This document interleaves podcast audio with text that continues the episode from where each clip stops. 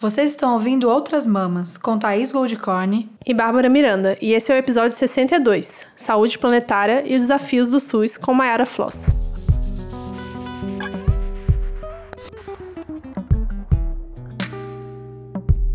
Gente, hoje a gente tá aqui com a Mayara Floss e eu não sei nem por onde começar a descrever essa mulher que chegou pra gente no Twitter, assim, foi recomendação no Twitter e na hora que eu vi o perfil dela eu falei, pronto, é ela mesma, não tem mais quem chamar para falar desse assunto. A Mayara é médica, residente de medicina da família e comunidade, vegana há mais ou menos 5 anos.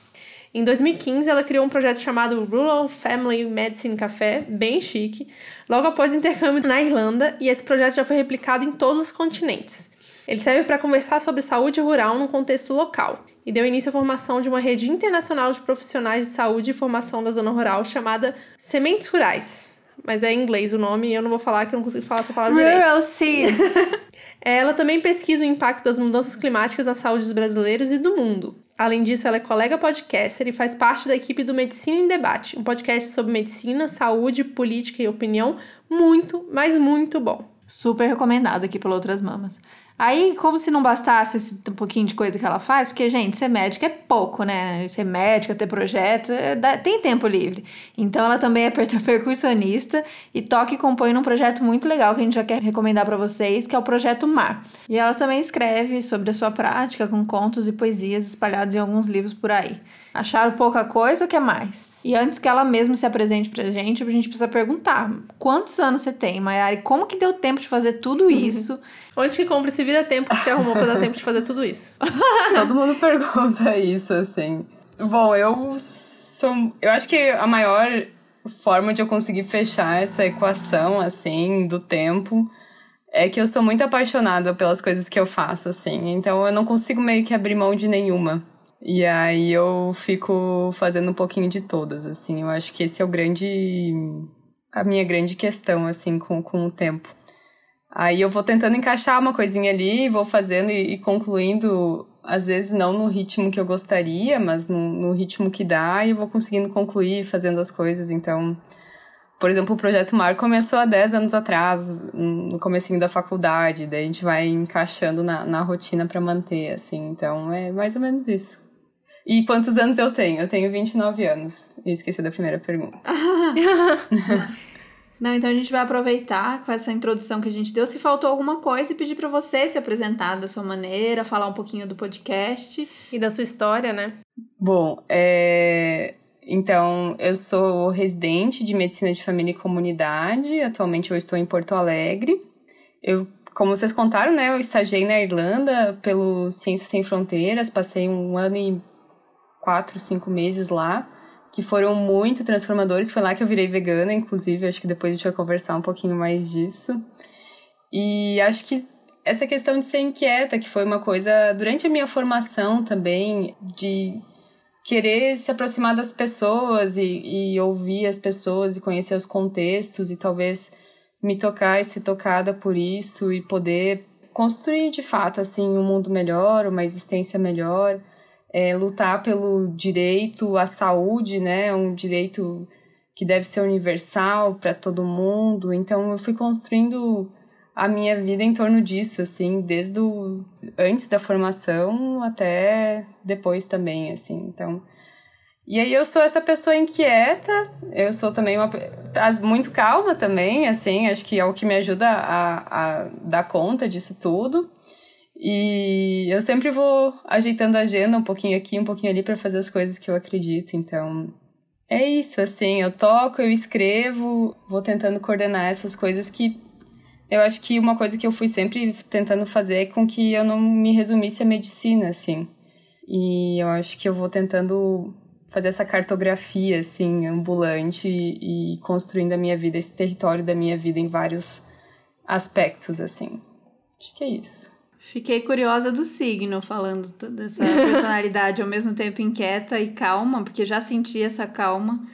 Eu fiquei curiosa do signo desse mapa astral aí. Nossa, é pra falar? ah, sim, mas Sol, Lua e Ascendente, pelo menos. Deixa eu ver. É... o signo é câncer, Ah! o ascendente. o ascendente é câncer, a lua é Libra. Gente, Eita! amei, amei. Amei. Só as cancerianas online aqui. Eu, tô- eu sou sol, sol e lua em câncer também. Sério? Olha aí, ó. Acho que me faltou essa libra aí pra fazer mais coisas. Ah, muito legal. Você falou um pouquinho aí da, de que o veganismo surgiu na, na- no intercâmbio, na viagem. Como foi pra você, assim? Como foi esse despertar? Foi um processo longo? Foi uma coisa específica? A gente sempre gosta de contar essas histórias porque muita gente que ouve a gente é, ou é vegana, tá em transição, ou tá pensando sobre. E essas histórias dessa, dessa virada, desse momento de decisão, é, são sempre muito diversas. E isso acaba que conecta com as pessoas que estão passando por isso. Às vezes está pensando e falta só um clique. Para algumas pessoas é um documentário, para outras é uma experiência prática mesmo, com algum pedaço de Uhum. bife ou alguma questão que o corpo rejeita. Pra gente aqui foi documentário, mas também Foi. acho que não foi, né? O documentário foi como aquela última fichinha, assim, mas já veio vindo de, de outras coisas. Como foi pra você? Eu posso contar como eu virei vegetariana primeiro? Porque, porque foi, uma, foi uma, um caminho, assim, foi uma caminhada. Bom, a minha mãe fala que quando ela tava grávida de mim, ela não conseguia comer carne. Eu não sei o quão relevante isso é, mas acho que já quando eu era pequenininha, assim, e eu entendi que carne vinha de bicho, eu já não comia. Já, e aí era uma luta muito mais com os profissionais, assim, da saúde que minha mãe levava no pediatra, daí forçava eu comer carne. Aí ficava aquela, aquela briga, né, fazendo carne em mil jeitos diferentes para eu conseguir comer a carne, assim. Mas aí passava um tempo, eu voltava a comer, né, é, era cultural da minha família também. E aí foi indo assim, até que quando eu tinha oito anos, eu sou de Chapecó, Santa Catarina. Para quem não conhece, Chapecó é um lugar que produz, é o maior produtor, da, um dos maiores da América Latina, por exemplo, de frango e também de, de porco, um monte de coisa assim. Então é um lugar que concentra muito, assim, essa questão. É um lugar onde se mata muito, né? Se produz muito aqui na região e se mata muito porco, frango, mas também gado. Então é onde está essa agroindústria que polui tanto e, e maltrata tantos animais, está aqui. E quando eu tinha oito anos, a escola foi fazer uma visita, uma visita numa, num abatedouro. Gente, Aham.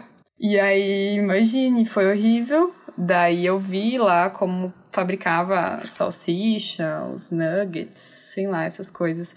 Foi um abatedouro de porco e suínos, assim. E aí lembro como se fosse ontem. Aí eu tinha oito anos, aí foi minha segunda mini revolução em casa, assim. Depois voltou aquela questão da saúde, que eu ia ficar com anemia, que eu ia ficar não sei o quê. Minha mãe me convenceu, eu voltei, uh, mas sempre meio que fugindo, assim. E aí, quando eu tinha uns 14, 15 anos, é que eu consegui, assim, firmar um pouco mais a minha opinião, tava um pouquinho mais empoderada com leituras e tal. Assisti o, o documentário A Carne é Fraca também. E aí foi um ponto final, assim, no meu consumo de carne. Aí passaram-se anos nisso, assim, muitas conversas em casa, meu ativismo sempre foi. Eu tentei sempre fazer um ativismo um pouco mais tranquilo, né? Então, às vezes eu ia pro almoço de família, família do sul, né, que consome bastante carne. Então eu ia lá, fazia, me servia de salada, arroz, a maionese, né? Não era vegana ainda na época. E aí eu tinha um tio meu, por exemplo, que baixava a carne no meu prato, mesmo eu falando que eu não comia, assim. E aí eu tirava do prato, lavava meu prato, me servia de novo, assim. E até que um dia as outras pessoas bateram de frente com ele, assim, para ele parar de, para ele respeitar a minha decisão, assim. Então, às vezes eu fui sempre levando com uma certa leveza, assim, e tentando conversar. Hoje, uma parte da minha família já é vegetariana, dos meus tios, que é uma geração anterior, que eu acho que é bem importante a gente parar para pensar que uma geração anterior conseguiu mudar a sua alimentação, assim. A minha família nuclear reduziu muito a carne, meu companheiro também, então, companheiro vegetariano atualmente. E acho que isso foi todo um... sendo construído aos poucos, assim. E aí eu fui pra Irlanda, e antes de eu embarcar pra ir pra Irlanda, minha mãe até comentou, ah, mas tu nunca vai virar ra radical, assim, vegana, né, minha filha? Aí eu falei, acho que não, mãe e tal. Ainda não tava tão, tão lendo tanto, enfim. Aí eu fui pra Irlanda e a minha vizinha de porta tava tentando virar vegana né? Era brasileira também, uma geóloga maravilhosa, a Rafa. E aí a Rafa ficava, não, mas então por que que tu ainda é? E na época eu já eu sou alérgica a ovo, né? Então eu já não comia ovo. Eu já era intolerante à lactose, assim, então eu tinha tipo meio que eu tava quase vegana, mas precisava me instrumentalizar mais sobre, assim.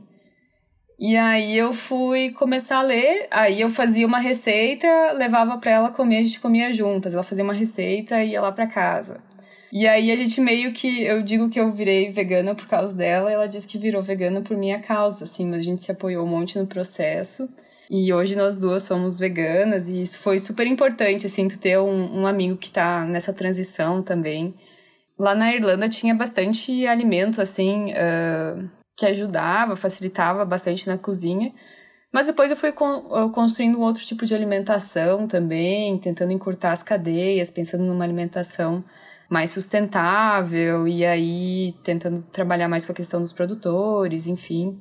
Mas é todo um processo, né, que a gente vai amadurecendo aos poucos. Acho que eu falei demais. Não, tá ótimo. Eu, eu fiquei encucada com seu tio. Eu fiquei com muita raiva. Eu falei, nossa, você é paciente mesmo, porque se fosse eu, ia dar um grito. Na hora que ele colocasse o prato no meu. ou a carne no meu prato, Jesus. Mas sabe que, que hoje que hoje tem, tipo. Hoje mudou completamente, assim. Eles cozinham pra mim, e daí quando eu vou comer, eles já fazem comida sem carne para todo mundo. Então, Acho que foi. Mas são de vegetarianismo, né? E veganismo são quase 15 anos, então. Mas e aí, como que é para você na medicina, né? Como médica da família, porque você trabalha direto com a população ali, trabalhando no serviço público, né? Como que você aplica o veganismo no dia a dia com as pessoas? Tem espaço para isso, assim, ou ainda é um um embate, porque você ainda tem que seguir, não sei como é, várias cartilhas que são de recomendação do Ministério da Saúde, etc. Eu acho que assim como eu fiz com a minha família, assim, eu fui construindo com. Eu vou construindo com os meus pacientes também e com, com os lugares que eu vou trabalhando. Eu acho que, por exemplo, locais que foram super. Eu trabalhei no interior, né, antes de fazer a residência, também numa área rural. E lá não tinha, tipo, tem. Eram 11 mil habitantes, né, e uma metrópole de 11 mil habitantes. E tinham dois restaurantes na cidade. E aí eu não tinha tempo de cozinhar assim no intervalo e às vezes eu não conseguia me organizar tanto assim. Então eu queria tudo que eu queria era um feijão sem carne, né, sem, sem outros derivados, conseguir fazer ter as opções e tal. E aí eu fui conversar com que eram meus pacientes também com o, o dono do restaurante assim, explicar que eu era vegana, como é que era a minha alimentação e tal. E no final ele tirou o feijão, a carne de todos os feijões, assim, das lentilhas. É, ele sempre preparava uma coisa separada para mim. Então, tu vai conseguindo. Eu acho que eu vou sempre meio que tentando construir, assim. Aí, desde o primeiro dia que eu chego na equipe, assim, já tive a oportunidade de entrar em algumas equipes, eu, eu explico que eu sou vegana, que eu não como carne, né, nem derivados e tal. As pessoas perguntam bastante. Mas depois de um tempo, eles mesmos vão se acostumando e vão dizendo: não, então vamos fazer alguma coisa que a Mayara possa comer, vamos organizar alguma coisa. Eu acho que esse é o primeiro movimento assim que eu consigo fazer em relação a mudar a alimentação, assim, mostrar que é possível, que e ficar meio que incomodando um pouco, assim, mas fazendo as pessoas refletirem sobre a forma de alimentação. É, dentro da minha residência, eu já levei a questão da discussão para os outros profissionais de saúde, para os outros médicos também. Inclusive, semana passada a gente fez uma reunião para discutir sobre alimentação sustentável e sobre veganismo, como, por exemplo, suplementar ou como recomendar, se é ou não é recomendado. Então, a gente vai plantando as sementes, assim.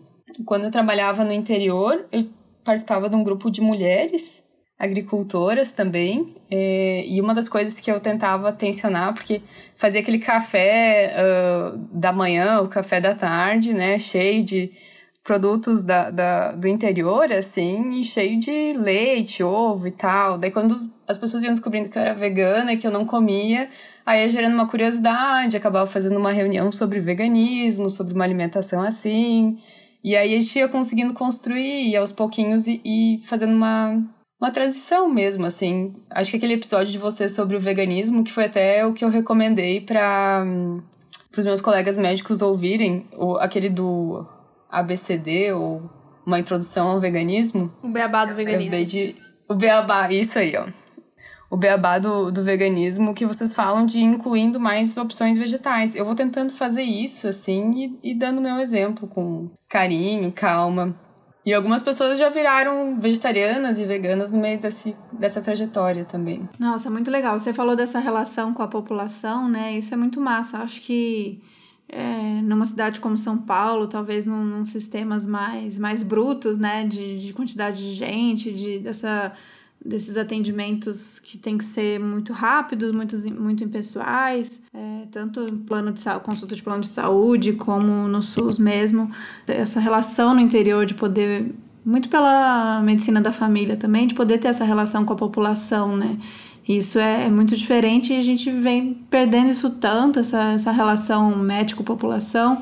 É, eu queria que você falasse um pouquinho como isso se conecta com os projetos que você tem, que essa relação talvez com a, com a população que planta mesmo, né? É, fazer essa conexão da saúde com a população rural, com as agricultoras. Acho que é, é esse grupo que eu participava, porque agora no momento eu estou em Porto Alegre, né? Eu decidi parar é, essa minha questão né, de estar no rural para conseguir fazer a minha formação, que é um dos grandes problemas do Brasil que ainda é muito centrado na questão urbana, a formação médica. Apesar de nós precisarmos de muito mais médicos rurais, a formação é totalmente voltada para o hospital, muito voltada ainda, pouco voltada para estar na comunidade. E quando estar na comunidade, ainda muito pouco, pouquíssimas universidades que estão nas áreas rurais. Apesar de precisarmos de profissionais de saúde, não só médicos, mas enfermeiros e todo, né, equipe psicólogos, todo mundo tem que ir também para a área rural. Mas ainda essa, essa é uma super questão de formação. Então, por uma questão da minha formação, agora eu estou na zona urbana. Mas quando eu estava na, na zona rural, eu comecei a trabalhar também a questão dos agrotóxicos, né? A questão da, da, de a gente pensar a forma que a gente produz, de a gente refletir sobre se isso afeta ou não a saúde, porque quando a gente compra uma coisa no mercado, sei lá, um milho, uma batata, isso pode ser que o agricultor lá do outro lado esteja com dor nas costas porque colheu aquela batata, né? E sempre tem uma mão humana ali, e aí tem uma mão eh, que leva, que faz o transporte, né? E todo esse serviço do capital, enfim mas a gente parar para refletir sobre quem está construindo essa nossa alimentação e como que a gente consome isso. Eu acho que estar perto das comunidades rurais e tentar trabalhar o provimento dos profissionais de saúde para essas áreas é, uma, é super fundamental por uma questão de direito, de acesso e por uma questão de a gente conseguir plantar essas outras sementes, né? O, o projeto que vocês comentaram antes da, das Rural Seeds são sementes rurais, que daí a gente trabalha com profissionais de saúde do mundo inteiro para tentar aumentar o acesso das populações à saúde rural. Então, a gente conseguir que um médico em Burkina Faso tenha um suporte internacional para continuar lá e cuidar da sua comunidade localmente em uma área rural. Assim como o médico no Brasil ou em outros locais do mundo, assim. E aí, esses projetos, né, do Rural Seeds e o Rural Family Medicine Café, eles são tipo uma ONG, assim? Funciona tipo uma ONG? É uma rede mesmo? A gente nunca quis uh, colocar como uma ONG, assim. É, a gente trabalha como uma rede, uma networking, assim, uma rede de pessoas. A gente tem projetos principais, que esse é o Café Rural, tem um que é para contação de histórias, então é um blog que é Rural Health Success Stories, histórias de rurais, assim. E aí as pessoas vão compartilhando essas histórias, e aí a gente tem pessoas do mundo inteiro que já compartilharam histórias. Em alguns locais, alguns profissionais imprimem as histórias onde não chega a internet para levar para os outros médicos que trabalham, porque de uma certa forma as dificuldades são muito parecidas, assim, né? A distância, enfim, tu consegue se aproximar pelas histórias da África, as histórias do Brasil, as histórias da Austrália.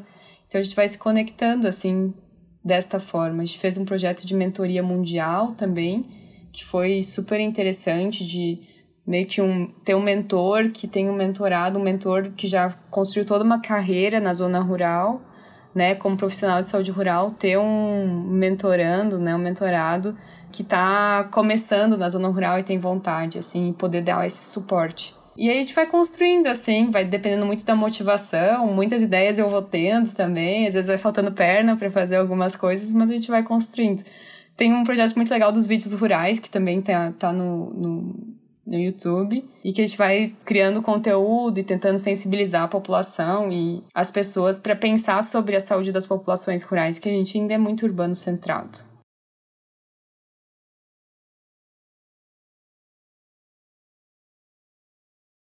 Muito massa. É, esses projetos eles têm tudo a ver com essa ideia do se o campo não planta, a cidade não janta. E é tipo um ciclo, né? Um ciclo vicioso, assim. Se o campo tá doente, se os trabalhadores do campo estão doentes, a comida vai chegar doente ou não vai chegar para a cidade e a gente vai ficar sem o que comer, né? Como você falou dessa questão da, da urbanização, que a gente é muito focado no urbano e esquece que o rural, na verdade, é o que sustenta a gente. É muito legal ouvir você falando sobre isso. Eu brinco muito que tem que ter uma ruralização, né? E a gente fala campo, né? Uh, e pensa só, sei lá, tem aquela imagem, às vezes eu brinco, brinco muito que imagina aquele globo rural, aquela abertura, aquela ceifadeira e tal. Mas não é isso. O rural inclui, né, a, os, os povos, os ribeirinhos, né, o, o povo da mata, né, do campo e da floresta por uma definição internacional. Então a gente está incluindo também as populações indígenas, a gente está incluindo todas essas outras populações que eu tive oportunidade de trabalhar com algumas também nesse aspecto assim uh, desse rural, desse que não chega a ser um oposto urbano, mas desse outro universo que às vezes a gente ignora. Então também é, sei lá, Amazônia, né? A gente também derruba a Amazônia para plantar pasto, fazer área para gado, enfim, e aí para pecuária extensiva. Mas a Amazônia é super rica, né? Cada, cada metro quadrado derrubado, a gente perde de descobrir uma, uma super nova descoberta. Olha o açaí, o açaí ganhou o mundo inteiro. O cupuaçu, você vai para qualquer lugar do mundo, tem açaí. E aí a gente decide derrubar para essas questões super extensivas, né? Essa agricultura extensiva que não tornou nenhum país rico nem desenvolvido por causa delas, assim. Sim, nossa, é, ontem que eu ouvi o episódio do Medicina em Debate, que é o Só Temos Uma Casa, Saúde e Mudanças Climáticas, por favor, se você tiver o tempo e a disponibilidade, ouça esse episódio do Medicina em Debate, que é muito bom. Eu tô amando ouvir todos os episódios, na verdade, mas eu fui escutar esse em especial pra criação do roteiro desse episódio aqui. E vocês falam bastante, né? Você já tocou aí no ponto da Amazônia, vocês falam bastante sobre a Amazônia, sobre uma saúde planetária, que é um termo que eu nunca tinha ouvido falar. E quando você mandou a sua biografia, que eu li a primeira vez, eu falei, uai, o que é isto? eu não sabia o que era, né? Então, se você puder definir pra gente aqui, pro nosso público, público Doutoras Mamas, o que é uma saúde planetária e como se encaixa com tudo isso que você já falou. É, saúde planetária é a gente entender que a gente não está isolado, né? Que o que a gente não consegue, eu pelo menos, né? E com, com essa visão a gente não consegue ver o ser humano ou a saúde humana isolada de como o nosso planeta está funcionando, né? E isso inclui todos os aspectos do desmatamento, a forma que a gente se alimenta. Isso também afeta a nossa saúde. É, imagina que se a queimada lá na Austrália, né? o incêndio lá na Austrália, se ele chegou a poeira até aqui no Brasil, tá tudo interligado, né? Se a gente desmata a Amazônia, a gente me mexe no nosso clima também, então vai desmatando, vai, vai, vai alterando a forma que o nosso clima se comporta. Então, isso também influencia na nossa saúde, né? Se aumenta um, um grau a temperatura, a gente sabe que o nosso corpo já tem vários processos adaptativos e várias dificuldades também para conseguir se adaptar. Então, isso tudo vai influenciando a forma que, que a gente se comporta e que a nossa saúde se comporta. Então, o fato de estarmos todos conectados e, como é que, interligados, né?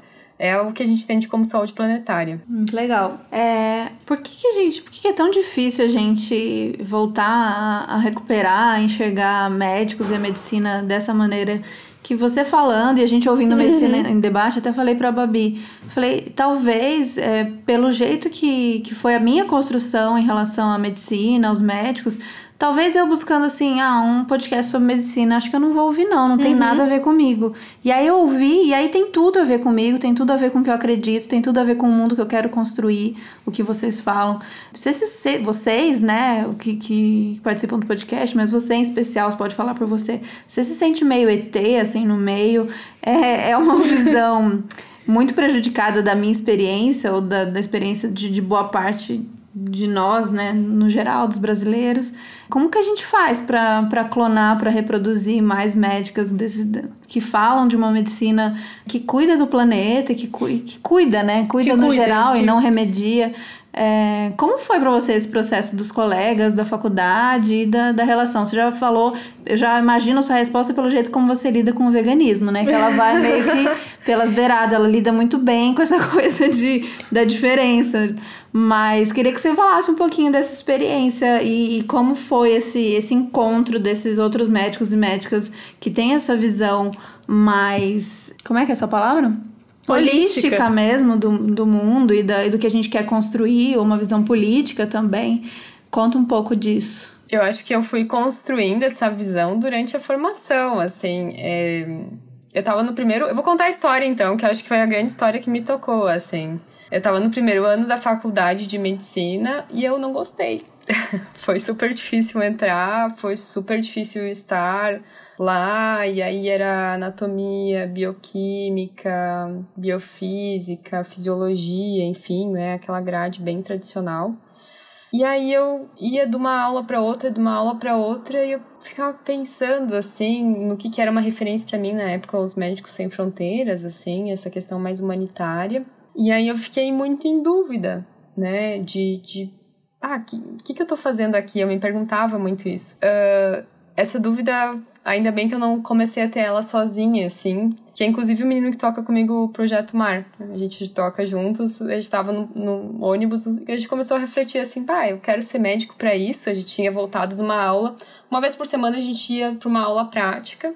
E aí eu acabei indo, caindo num lugar que a, essa aula prática era, mu era muito ruim, era dentro de uma unidade de saúde, que é onde eu trabalho agora, no posto de saúde, não no mesmo, mas assim, na, na mesma realidade, assim, no mesmo contexto, pelo menos de atenção primária à saúde, e a gente acabou caindo numa equipe ruim. Eu acompanhei uma, acompanhei uma consulta médica e eu odiei, assim, eu vi que se falava assim, ah, mas você não reduziu o sal, e aí o paciente né, mas o que é reduzir sal, assim, e daí, tipo, ficava naquilo e não andava a consulta, daí eu falei, bah, vou ser médica para isso, assim, não sei se eu quero. Não sei se eu lutei tanto para chegar até aqui para ficar me degladiando sobre sal e não entender o que de fato é a realidade das pessoas. Porque ao mesmo tempo eu ia e via uma comunidade com várias vulnerabilidades e não me sentia tocando elas, assim, né? Nem acessando elas. E aí nós voltamos no ônibus e tá, será que é isso que a gente quer fazer mesmo? E aí a gente decidiu, antes de desistir do curso e talvez virar músico, enfim, a gente decidiu uh, tentar ir para as comunidades e ouvir as pessoas. A gente criou um projeto chamado Liga de Educação em Saúde, tem um blog, até hoje o projeto existe, assim. Nós estávamos no, no primeiro ano da, da, do curso de medicina, a gente pegou os nossos melhores amigos, a gente convocou, porque a gente foi no final de uma aula de bioquímica, nunca vou esquecer, eu perguntei quem tinha vontade de participar de um projeto que era para ouvir as pessoas. Isso sem falar assim, com nenhum professor, assim, a gente criou da nossa cabecinha, assim, a gente tinha uma orientação da, da irmã do Arnildo, que deu uma força, mas a gente foi meio que cavocando, assim, esse conhecimento. E aí a gente, uh, por intuição, muito entrou algumas questões da educação popular, enfim, e aí a gente criou o projeto né, da Liga de Educação em Saúde e começou a ir para ouvir as pessoas. Nunca foi uma palestra, assim, eu tenho pavor de palestra. Que seja muito pouco interativo, enfim, eu, né, eu gosto de ouvir as pessoas. E aí a gente começou perguntando o que, que é saúde, o que, que é saúde para eles e como que, se, que eles interpretavam a saúde. Isso para mim foi muito importante, assim, de a gente conseguir construir juntos conceitos. E aí foram sementes que foram sendo plantadas, eu fui plantando e foi foram a comunidade foi plantando em mim também. Depois a gente foi amadurecendo o projeto, foi para uma comunidade de, de, pescadores, né, da região de Rio Grande. Eu me formei na Universidade Federal do Rio Grande. E aí, nessa comunidade de pescadores, a gente também foi conversando sobre esses conceitos, foi entendendo,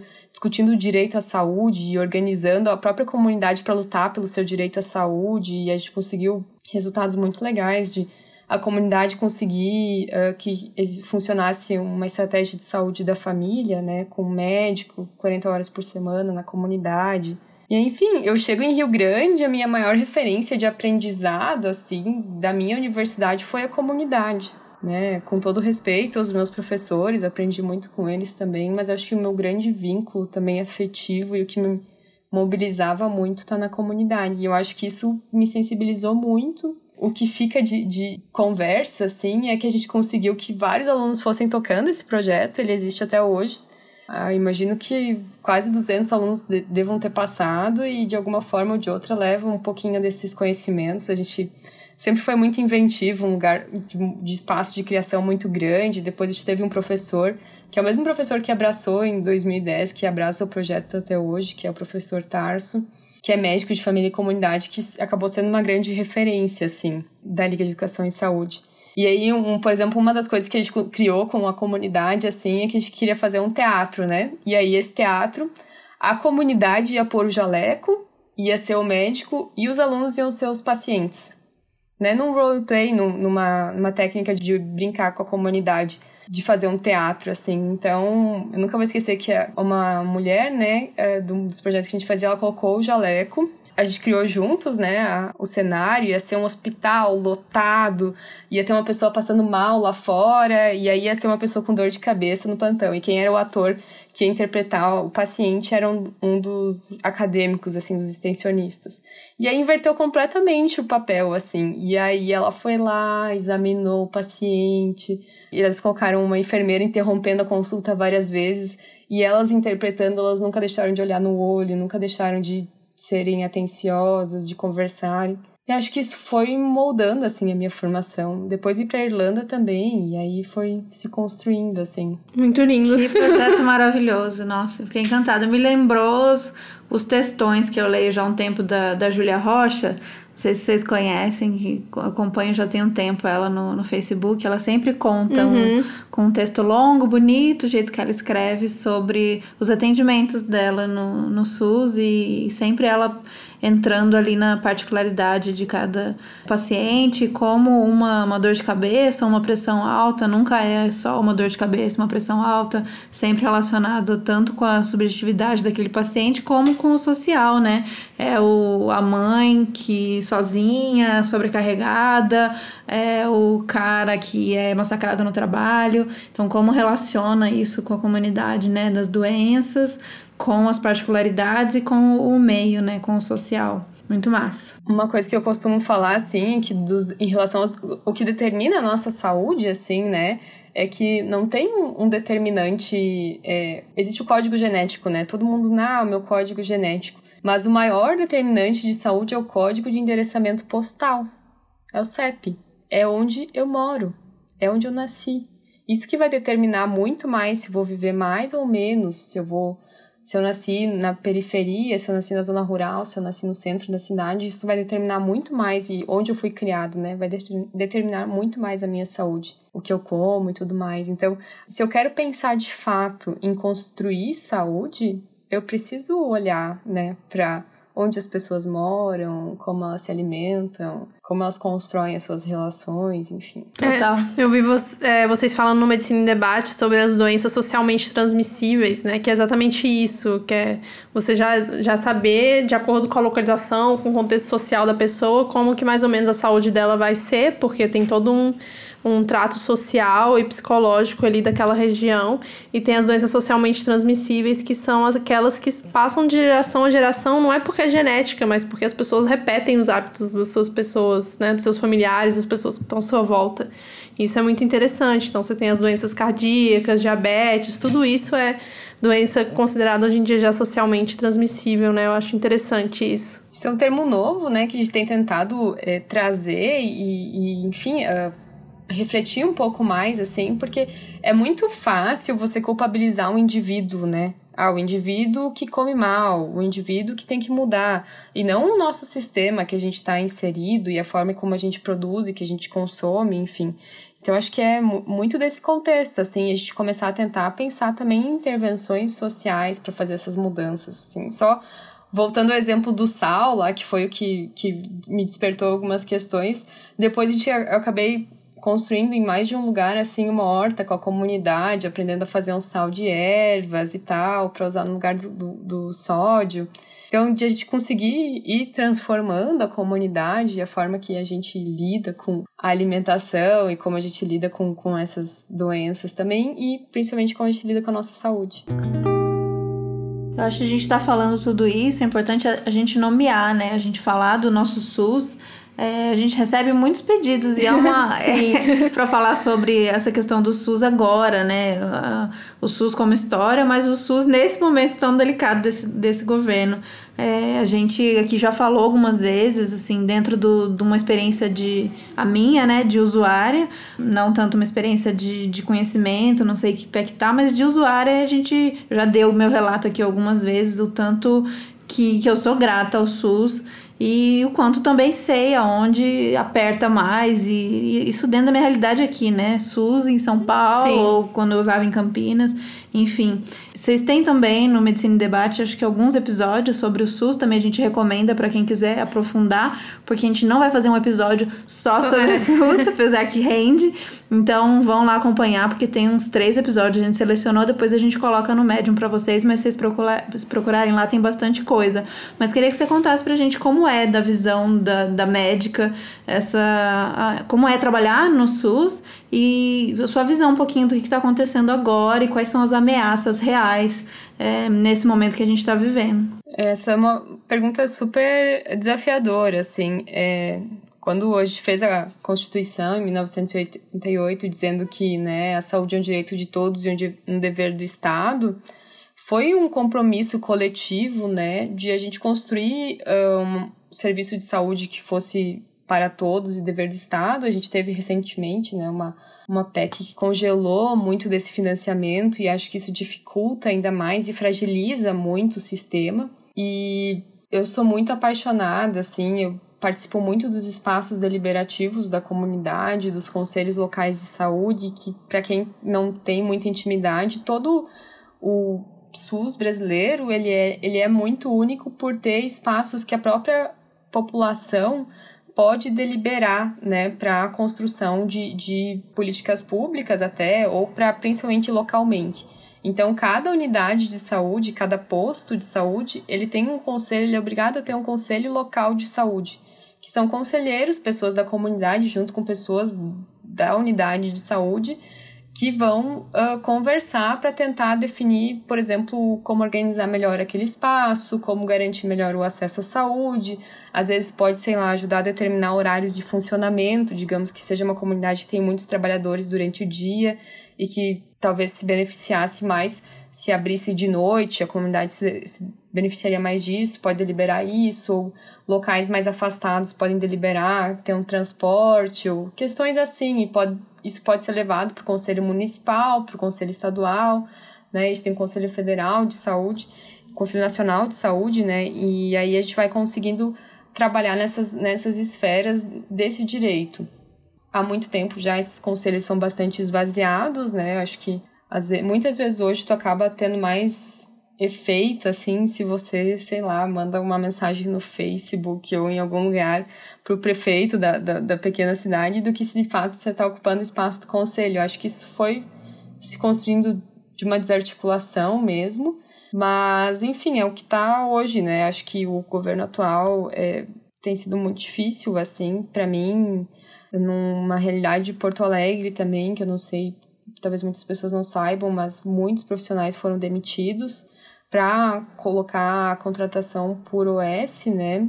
E aí isso vai fragilizando muito o sistema, na minha visão, assim. Então a gente tem aquela história de você ter bons contratos, né? Mas o próprio profissional fica numa situação mais vulnerável Por exemplo, na minha unidade, a gente está para talvez as agentes comunitárias de saúde serem demitidas e isso gera toda uma eu nem sei como eu vou trabalhar sem elas assim eu não consigo trabalhar eu não acho que o meu trabalho é sozinha assim eu não sei trabalhar sozinha eu trabalho muito no coletivo junto com as psicólogas né o, os, os enfermeiros enfim toda a equipe os técnicos todo mundo a gente trabalha junto os assistentes social e aí, quando a gente vai enxugando muito essa atenção primária, focando muito no médico, que eu acho que é horrível, né? Ser um sistema médico centrado, a gente tem que. A finalidade do paciente, às vezes tu chega, ah, eu quero uma consulta médica. Mas, de fato, é uma consulta médica ou você precisa ser ouvido? E aí, quem são os profissionais que têm competência também para estar tá fazendo essa escuta atenciosa ou que de fato a pessoa está precisando, né? Não é só o médico. A gente ainda é muito médico centrado. Mas aí é difícil, assim, eu, eu, eu acho que o que eu faço na ponta é. Eu, eu brinco assim, é ativismo de sobrevivência, assim, né? Que é você continuar trabalhando no SUS, continuar na ponta, continuar no meio da comunidade, mesmo muitas vezes estando desestruturado e você não concordando com diversas coisas, é uma forma de você estar tá resistindo ali também. Mas muitas vezes a gente vai cansando também. A gente tem colegas no Rio que estão há muito tempo sem receber, e aí eu acho que isso vai fragilizando a gente também como profissional. E a comunidade nem se fala, né? Sim.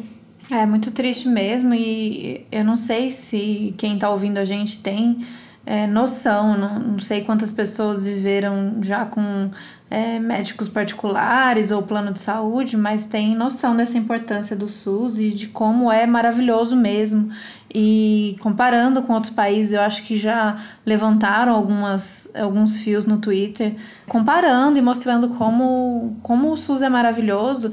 E muitas vezes gente que é, enaltece, que paga pau para país dito desenvolvido e capitalista, que, que não tem o que a gente tem aqui.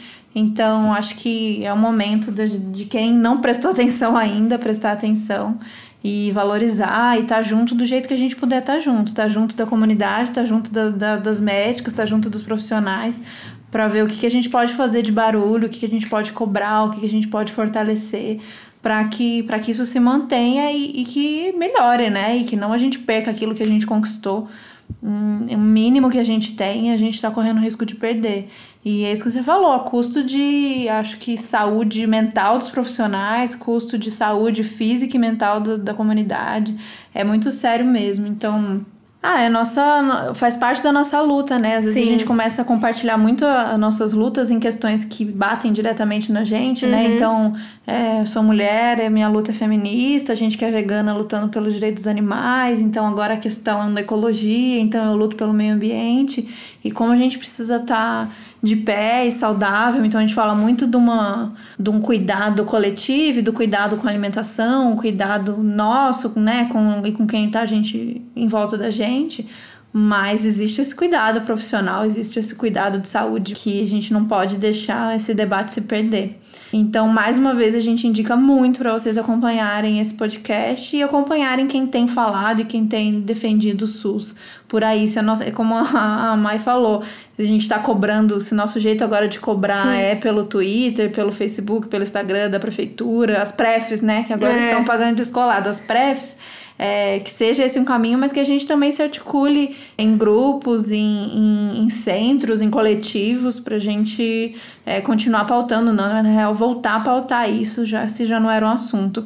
Eu sou super frequentadora aqui do AMA, em São Paulo, e recente agora fui. O que foi minha última coisa? Oh, não sou uma pessoa que frequenta muito, mas aconteceu alguma coisa recente, eu não lembro se foi Gente, já nem lembro mais. Eu se foi a garganta. Foi. foi. a garganta. Foi a garganta. Foi a garganta. E, e aí foi no AMA e é uma coisa muito, muito maluca mesmo de ver como pode funcionar de uma maneira muito mais simples e muito mais tranquila. Então eu vou, eu converso, eu tenho meu atendimento, eu tenho meu. Dali eu já saio mesmo com o meu remédio e eu fui para casa. Então, assim, a gente sempre fala aqui, né, do não tentar é tentar não precisar, e aí eu sou super do chazinho e do respira e do óleo essencial, mas tem hora que a gente precisa. Isso falando aqui de mim, que é o que eu vou ter dor de garganta, ou pode, né? Obviamente acontecer um acidente, Mas tem coisas que a gente precisa contar com eles muito, assim.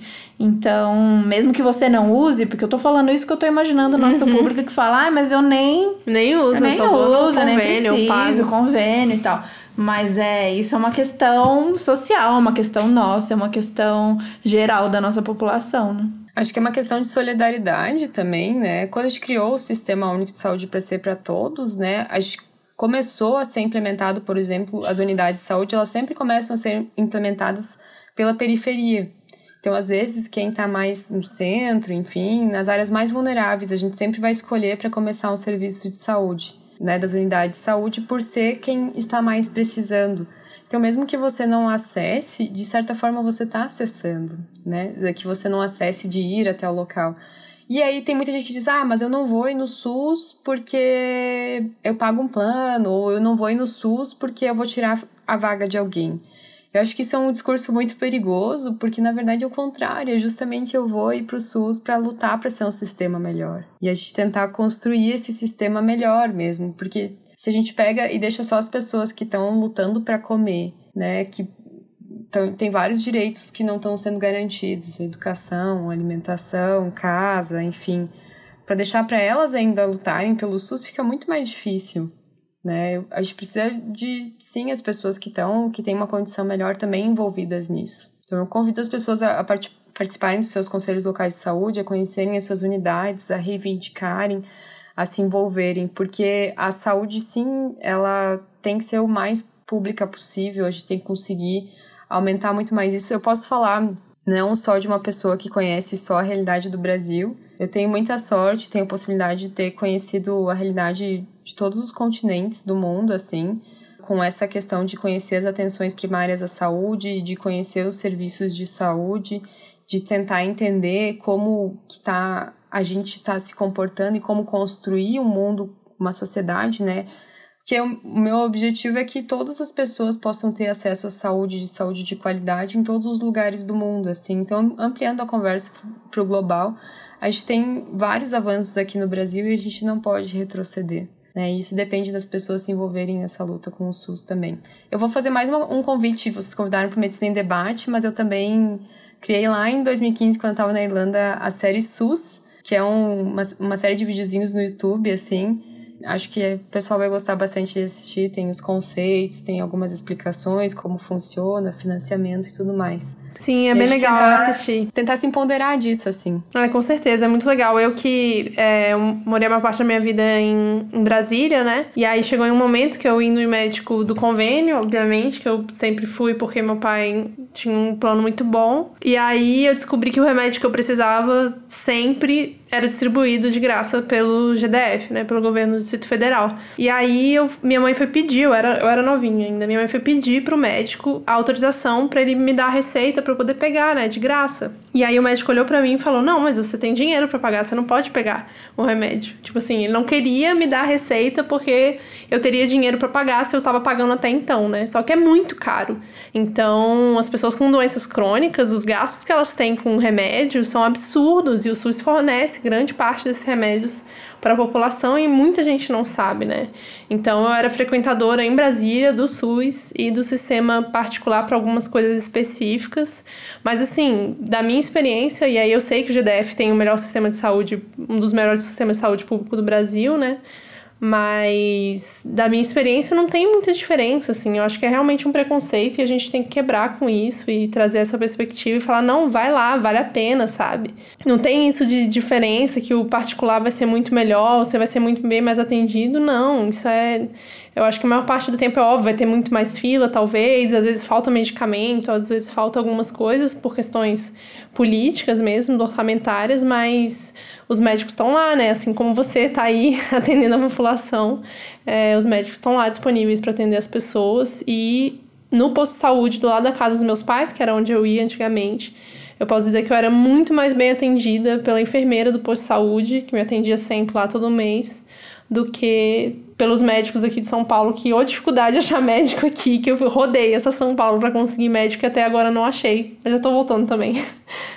é, é isso, assim, acho que é, é, a gente conseguir ocupar esse espaço do SUS também. A gente não tem que entender como um espaço que deve ser ocupado, assim. E aí a gente trabalhar para construir, por exemplo, de trabalhar para ter mais médicos de família e comunidade, que acontece muitas vezes numa unidade de saúde, num posto de saúde, é que não tem a residência, as pessoas não fazem a formação específica para trabalhar.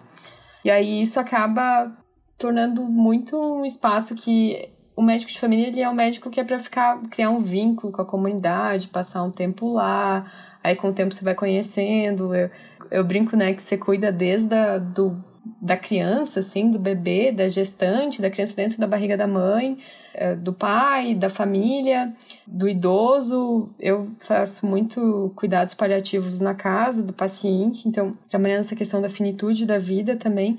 Então, todos os ciclos da vida. E aí, às vezes, a gente está lidando com profissionais que não têm essa formação ainda. Então, a gente tentar trabalhar para que os profissionais, não só os médicos, mas os enfermeiros, todo mundo tem um olhar né, da atenção primária à saúde, esse olhar também de a gente conseguir. Uh, a gente trata muito as doenças, na teoria, né, tu resolve 90, 90 e poucos por cento de todas as demandas que chegam na unidade. Então, às vezes, se a tua unidade está muito cheia, talvez tenha que ter uma equipe a mais, talvez tenha que ter uma unidade de saúde a mais não é se tem muita fila, né? Talvez esse profissional, essa equipe esteja lidando com uma área maior do que ela deveria lidar. Tem vários estudos que mostram que são mais ou menos mil pacientes por equipe. O Brasil, acho, tem locais que tem 20 mil. E aí realmente não tem como tu fazer esse atendimento de qualidade. Né? No Brasil se tolera até 2.500, que também é um bocado de gente, assim, né? Então isso vai prejudicando o atendimento. Então a gente tenta lutar para aumentar essa qualidade, às vezes reduzir esse volume, enfim. Eu acho que essa é uma luta que não é só dos profissionais, que é de todo mundo junto. É isso, uhum. eu acho que foi. Tem mais alguma coisa que você quer falar, Mayara? É, eu não sei se a gente conversou, né, não muito, assim, sobre saúde planetária, o que eu achava, é, onde entra o veganismo nisso, assim, mas só brevemente, assim, né, se a gente parar para pensar numa das grandes questões que mais emite carbono, assim, no planeta é, é a questão do consumo de carne, assim. Então, o jeito que a gente tem se desenvolvido e pensado e funcionado como humanidade não está funcionando. E aí, eu sempre, para mim, isso cada dia fica mais claro que a gente repensar a forma que a gente se alimenta, não só no veganismo, né, na base do ultraprocessado, sei lá, carne do futuro, mas sim numa questão de encurtar as cadeias, a gente tentar, às vezes, plantar, fazer pequenas hortas, hortas na comunidade, uh, no fundo da unidade de saúde. Quem quiser conhecer lá onde eu trabalho, a gente está construindo uma horta, horta de plantas medicinais também. E a gente tentar ir construindo esses espaços de cuidado e cuidado com a nossa alimentação também. Dali a pouco as pessoas não precisam virar veganas imediatamente, custaria, claro. Mas a gente começar a plantar esses outros olhares e tentar trazer essa questão de uma alimentação mais sustentável. E sim, o veganismo para mim é uma das grandes respostas para isso.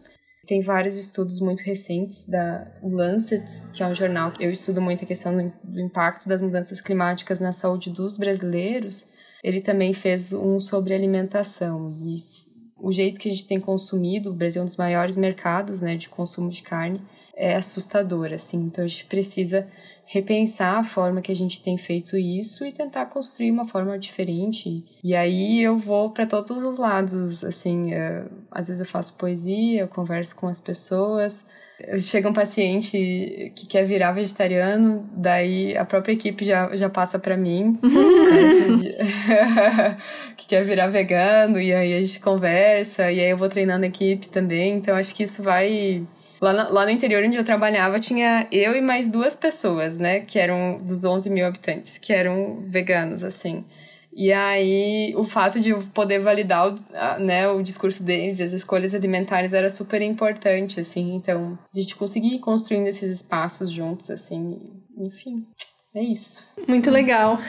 Imagina, gente, você chega lá para ser atendido, ela tá pensando em virar vegetariana, já pe planejando, pensando a bronca que você vai levar da médica, e a médica é vegana, que sonho. Já, isso já aconteceu várias vezes, viu? De às vezes a mãe chega assim com, com a filha, o filho, assim, bah, ele quer virar vegetariano, tipo, achando que eu vou dizer, não, que absurdo.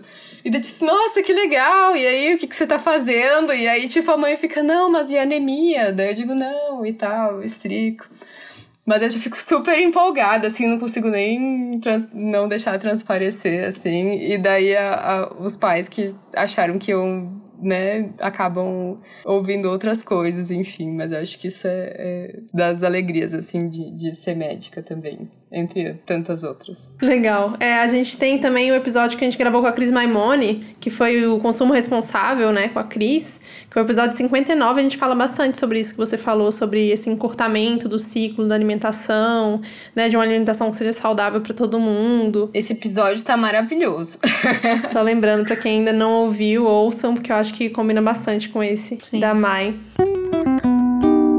E a gente segue aqui em 2020 conhecendo mulheres maravilhosas. Sim. Amei, amei esse episódio. Adorei te conhecer. A gente, acho que vocês perceberam pelo áudio, né, gente? A gente grava 99% dos episódios presencialmente, porque a gente gosta de dar abracinho no final, mas esse foi a distância, teve que ser, mas valeu muito a pena. Sim. Adorei, adorei essa conversa, adorei te conhecer mesmo à distância. Acho que quando rolar esse essa, essa viagem, talvez, vindo para São Paulo, a gente indo para aí, a gente faz esse encontro presencial e dá esse abracinho. Sim. Com certeza, vai ser uma alegria, assim, muito bom. Eu escuto o podcast de vocês há um tempão, acho que desde o número 10, assim. ah, é? Que legal. Então, é... Ah, eu não vou dizer que eu ouvi todos, assim, mas já ouvi vários, então acho que é muito bom, assim, acho que faz parte da, dessa podosfera também eu fico muito feliz de estar aqui. Quando eu falei que eu vinha para os colegas do Medicina em Debate, eles acharam muito massa também. E acho que a gente vai, vai construindo, assim, juntos. Exatamente. Isso, a gente vai construindo uma rede, né? Paralela, assim. É, e vocês estão ouvindo, vocês apoiam aí essa podosfera. Ixi, a gente não tem. Tem a Mulheres Podcasters, não tem a podosfera vegana, porque, gente, somos pouquíssimos. pouquíssimos. Mas a podosfera aí vegana, a podosfera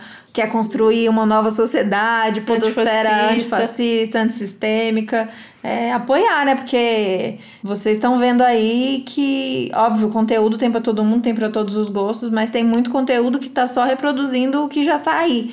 É o que a gente já sabe, o que a gente quer combater. Então, valorizar o trabalho de quem quer falar a verdade, dizer que é isso que a gente vai lutar mesmo, não tem nenhum discurso comprado, nenhum discurso enviesado. É o discurso de quem quer construir uma nova sociedade mesmo, destruir algumas coisas que estão aí para poder construir é, uma mais justa e uma mais saudável e sustentável para todo mundo. Perfeito. Mai, uma última curiosidade. A trilha do, do podcast do Medicina em Debate é do Projeto Mar? Bah, não é. É do Rubens, que é o outro vegano do, do Medicina em Debate. Muito bom também. Eu amei ouvir o projeto.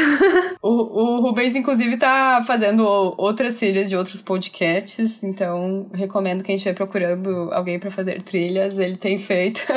Mas o, o Projeto Mar, eu, só para completar que, porque que é Mar, né? E é um M entre entre parênteses ar, é que é Maiara, eu, e Arnildo, que é também outro colega médico de família e comunidade.